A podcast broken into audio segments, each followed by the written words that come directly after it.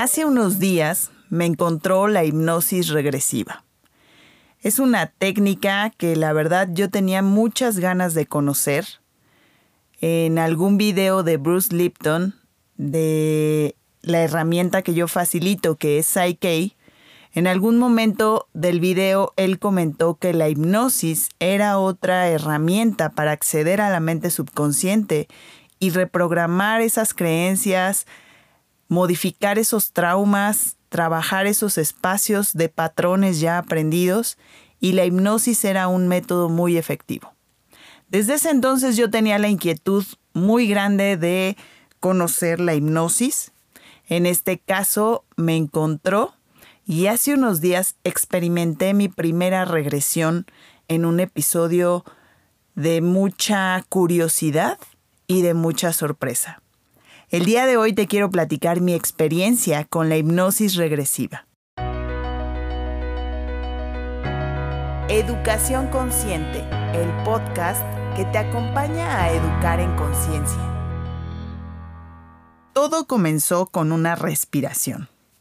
Comencé a relajar el cuerpo físico para permitir la expresión del alma. Mi mente racional se interponía entre el soltar y el permitir y el plano mental era analizar todos y cada uno de los hechos que estaban pasando por mi mente. Comencé a ver mi respiración en una forma circular y cómo se transformaba la energía en mi sistema respiratorio. Se observaba como una especie de vapor denso en tonalidades color pastel y una especie de gas denso que se confundía con un líquido lechoso. Comencé a sentir una presión en la cabeza, que aumentó hacia un dolor intenso en el homóplato del lado derecho, siendo este más intenso que el de la cabeza. A continuación se tensó el brazo derecho, percibiendo los tendones de mi brazo como impulsos eléctricos.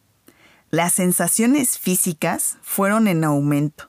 El latido de mi corazón era veloz y perceptible el boom, boom, boom, boom ya se sentía en todo el cuerpo. Jorge, mi facilitador, me decía, permítete sentir el dolor y la molestia. Esta frase me estuvo acompañando durante las últimas semanas, en donde incluso pude hacer la conexión de una lesión y una contractura muy fuerte que tuve hace apenas una semana antes de mi regresión. La verdad, todos esos pensamientos estaban invadiendo mi mente y lo que atinaba yo a sentir era que los tenía que hacer a un lado para poderme permitir el sentir toda esta experiencia de manera más sensorial. ¿Qué te quieren decir esos dolores? me decía Jorge. En una lucha constante entre mi mente racional y mi cuerpo dando señales de un cercano ataque de pánico, el alma se expresaba a todas luces. Sabía que había entrado en hipnosis profunda. Este espacio fue un completo crack en mi cabeza porque tenía que controlar mucho que mi mente no analizara cada una de las cosas que estaban sucediendo dentro del proceso de iniciación en la hipnosis. Y por otro lado, las sensaciones eran tan presentes y las visualizaciones que yo tenía eran tan reales que mi cabeza estaba en una lucha constante de pensamientos. Sentía un estado nervioso evidente. Mi columna vertebral ardía y se sentía como los nervios emitían señales fuertes de estrés. Comenzaron unas intensas ganas de llorar y las lágrimas brotaban deslizándose por mi sien. Fue entonces cuando llegué a la nada, un espacio blanco que giraba a mi alrededor. Ese flotar sin rumbo hizo evidente el miedo. Y ahí Jorge cambió el discurso. Se empezó a referir a otra conciencia. Fue cuando se develó el primer espacio de que algo o alguien se encontraba ahí. Ya no estaba yo sola y pude percibir un sufrimiento muy conocido por mí. empecé a sentir la raíz de ese miedo y ese sufrimiento que yo durante toda mi vida había experimentado de manera muy real y que no entendía por qué siempre aparecía en cada etapa de mi vida. Pero hoy lo observaba de afuera y ahí estaba, un alma aterrorizada, un hombre joven, campesino, del año 1800 con ropas muy humildes, ropas de origen natural, algodón y lana desteñida, sucia. Era la Europa antigua. Por lo que pude descifrar, era lo que hoy conocemos como Inglaterra. Y entonces las preguntas eran para él. Yo solo presté mis cuerdas vocales. La instrucción puntual de Jorge fue, Claudia, necesito que te hagas a un lado y prestes tus cuerdas vocales a esta alma que está apareciendo aquí. En ese momento yo estaba plenamente consciente y de verdad tuve que apagar mis pensamientos racionales para poder dar toda la facilitación a que esto sucediera. Jorge preguntó, ¿desde hace cuánto tiempo estás con Claudia? La experiencia corporal que yo sentía las respuestas fue muy peculiar. Mi mente sabía lo que tenía que contestar y había una visión muy gráfica de lo que podía contestar y todas las características.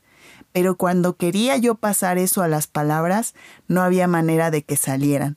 En ese momento me di cuenta que había prestado mis cuerdas vocales.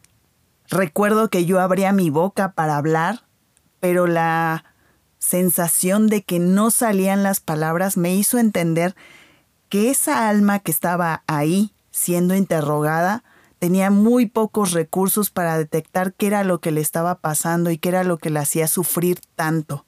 Solo atinó a decir mucho. La siguiente pregunta fue, ¿por qué te quedaste con Claudia?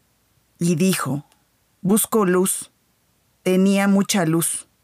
Las respuestas eran muy cortas y ambiguas, pero yo dentro de mi cerebro y como estaba observando la situación, sabía que era un alma que estaba acompañándome desde hace mucho tiempo. En eso ante la pregunta, dime, ¿ves algo? Hubo un espacio de silencio amplio. Recuerdo que había muchas nubes y que era como mucha neblina alrededor de esa imagen y poco a poco se fue develando yo veía como si estuviera viendo una fotografía, más bien una película. Pero recuerdo que la forma de poderlo describir era muy vaga.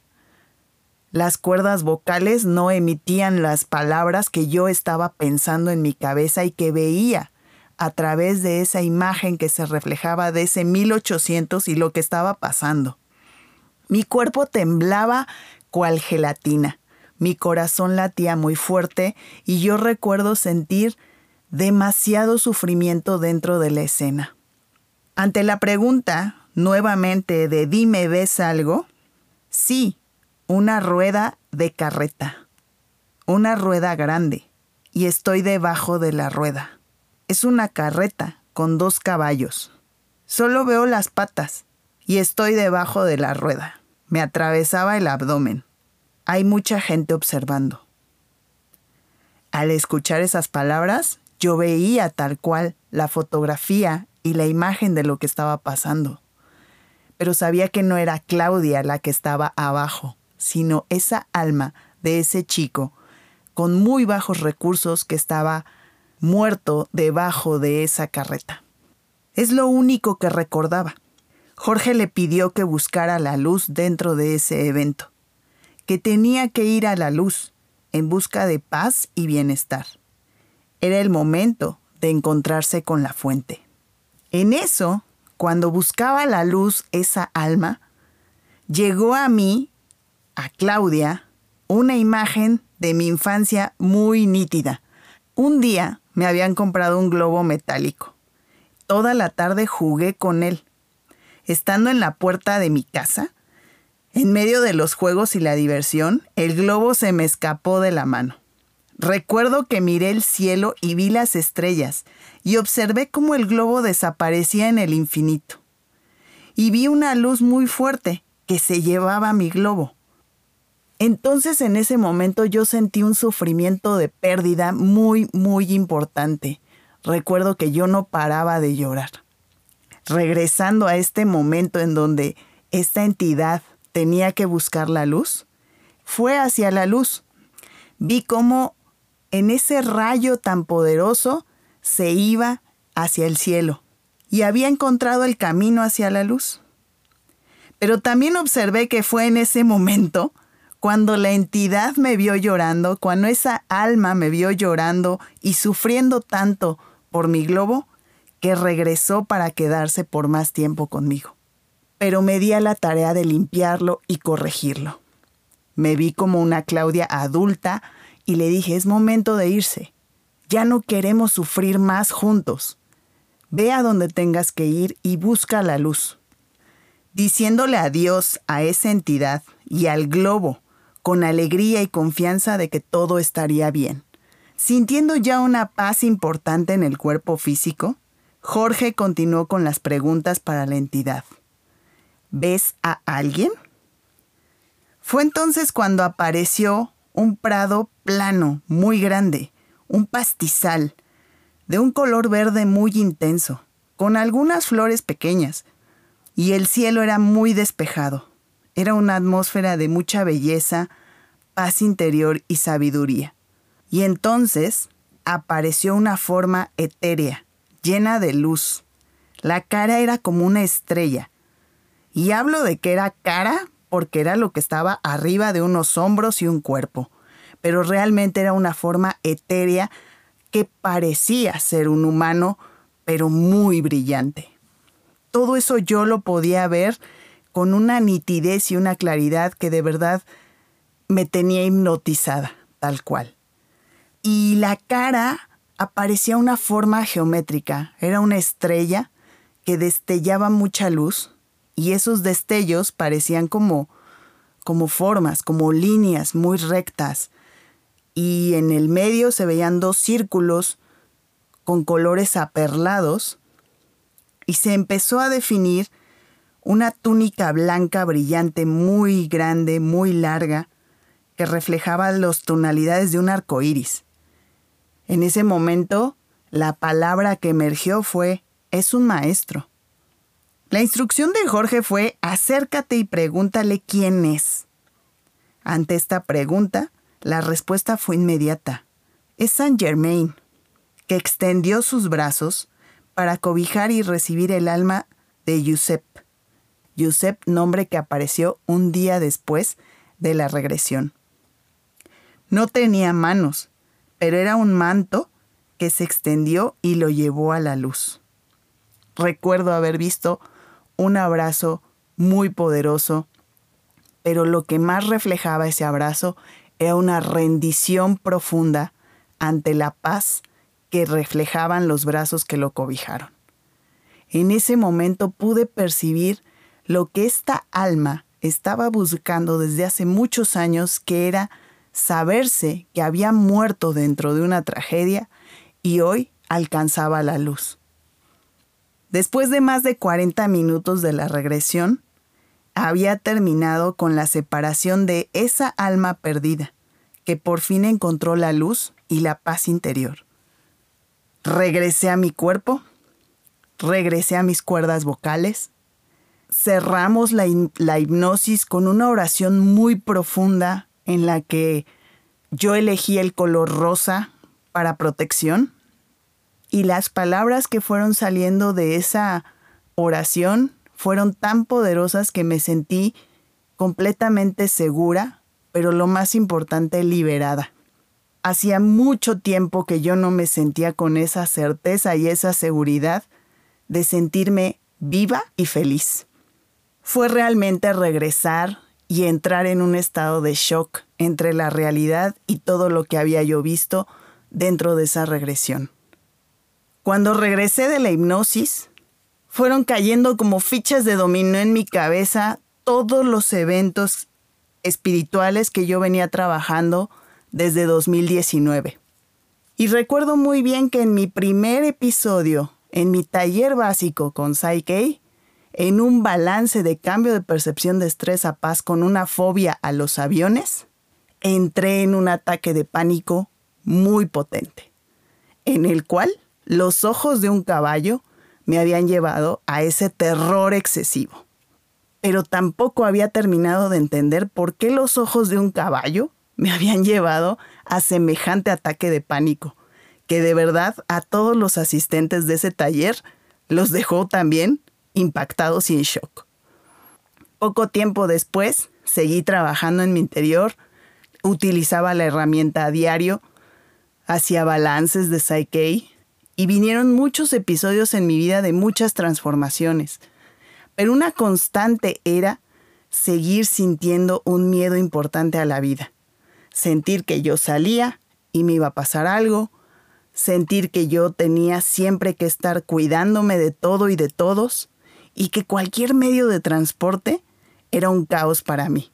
Otro evento importante que sucedió dentro de mi infancia, a los 12 años cuando también apareció el asma bronquial, apareció una escoliosis que me limitó mucho para poder ejecutar la danza clásica que era mi profesión y mi pasión. Y por otro lado, había yo asistido en un viaje a España a ver a los caballos andaluces de Jerez. Y en ese evento me dio un ataque de pánico inexplicable, en el cual mis papás no entendían qué estaba pasando. Porque si era un evento tan bonito, tan majestuoso, en el que los caballos eran cuidados de manera importante, yo percibía ese sufrimiento que me llevaba a un ataque de pánico. Estos eventos han sido puntos de partida en mi vida para poder decir por qué las cosas no cambian, por qué las cosas siguen funcionando en la misma forma. Cuando yo llegué con Jorge en mis primeras entrevistas, porque antes de la regresión haces unas entrevistas, te hace una serie de cuestionamientos muy puntuales de cómo va siendo tu vida y de cómo se va manifestando. Y recuerdo que todas mis respuestas eran en función del miedo. Todo me daba miedo. Y al término de mi regresión, Jorge me enseñó que dentro de mi resultado de esos cuestionamientos, lo que él pensaba que podría aparecer era un alma perdida adherida a mi sistema. Y se cumplió. Así sucedió. Yo pensé que las regresiones era ver tus vidas pasadas, y sí, sí es eso. Pero lo más importante de las regresiones es que tu alma pide sanar lo primero que necesitas sanar, no lo que tú quieras, lo que tu alma pide. Y en este sentido te puedo decir que nunca me imaginé que un alma perdida que estaba buscando la luz estuviera adherida a mí y teniendo estas manifestaciones tan importantes de miedo y sufrimiento. Y hoy la verdad, lo que me motiva a hacer este episodio de podcast es que a partir de esa regresión y de haber visto con tal nitidez todo lo que fui viendo durante la regresión, no me queda duda de que la luz es necesaria para todas estas almas que mueren de manera abrupta, que es muy fácil que se adhieran a otro ser con luz, porque todos tenemos luz, y que muchas veces no nos damos cuenta hasta que lo manifestamos y lo trabajamos y lo evolucionamos. Yo la verdad me siento incluso hasta incrédula. Es donde entra mi mente racional a querer decir, no, eso no existe, todo fue tu culpa, tú siempre hiciste que todo te diera miedo, hazte responsable de las cosas. Pero hoy me doy cuenta también que esa mente racional es la que tampoco me ha permitido avanzar. Pero es ese aprendizaje que me tocaba con esta experiencia. Y seguramente vendrán más regresiones. Seguramente seguiré indagando qué es lo que pasa en ese subconsciente que hay en mi sistema. ¿Cuáles fueron mis conclusiones de esta regresión? Entender que había un alma perdida adherida a mi sistema. Se alimentaba de luz, pero yo no era consciente de que ahí estaba. Es como cuando tienes un tumor y no te das cuenta hasta que ya manifiesta mucha sintomatología física. El ver en los ojos de los caballos el sufrimiento, eso es lo que me generaba. Finalmente murió arrollado por unos caballos. Y la última, el saber que cada uno de los procesos que he vivido hoy me traen a esta posibilidad de evolucionar. Hoy agradezco y valoro muchísimo esta información. Si llegó a mi vida es porque la necesitaba y porque es parte de mi evolución. Y además, lo más importante de todo es porque me siento muy bien. Incluso me siento rara en mí misma. Esta sensación de, de no percibir el sufrimiento cada que abría mis ojos y tenía que salir a la calle, el experimentar que puedo hacer mi vida de manera libre porque pues todos estamos en este proceso de vida y no tenemos control sobre las situaciones. Y esa sensación de paz es lo más presente que tengo. Y para cerrar este episodio y este capítulo, quisiera decirte que esta es mi historia. Esto es lo que yo viví con la hipnosis regresiva. De ninguna manera creo que otra regresión o el que tú experimentes una regresión pueda ser igual, con la misma nitidez, con la misma información. La invitación aquí es a que si te toca, llega contigo. Pero es muy importante entender que no funciona solita la hipnosis. Tienes que permitir tener esta capacidad de apagar tu mente racional, dejar de cuestionar, quitar el ego del camino y permitir que las cosas sucedan. Nadie lo hace bien, nadie lo hace mal. Como en todos los procesos espirituales, mentales y físicos, hay que trabajar en ello. Y sobre todo, pensar que no es una varita mágica que te va a curar y te va a quitar las cosas de manera espontánea. A mí me ha costado mucho tiempo indagar y llegar a la paz. Entonces, deseo que esta experiencia te nutra, te puedas sentir apegado a algo que tenga que ver con este proceso. Si en algo te resuena y sientes que la información es para ti, ocúpala y ve buscando dónde están esos puntos de sanación para tu sistema, porque todos traemos un destino que puede ser trabajado de manera saludable y amorosa. Muchas gracias por escuchar esta historia y muchas gracias por ser parte de este proceso evolutivo. Educación Consciente, el podcast que te acompaña a educar en conciencia.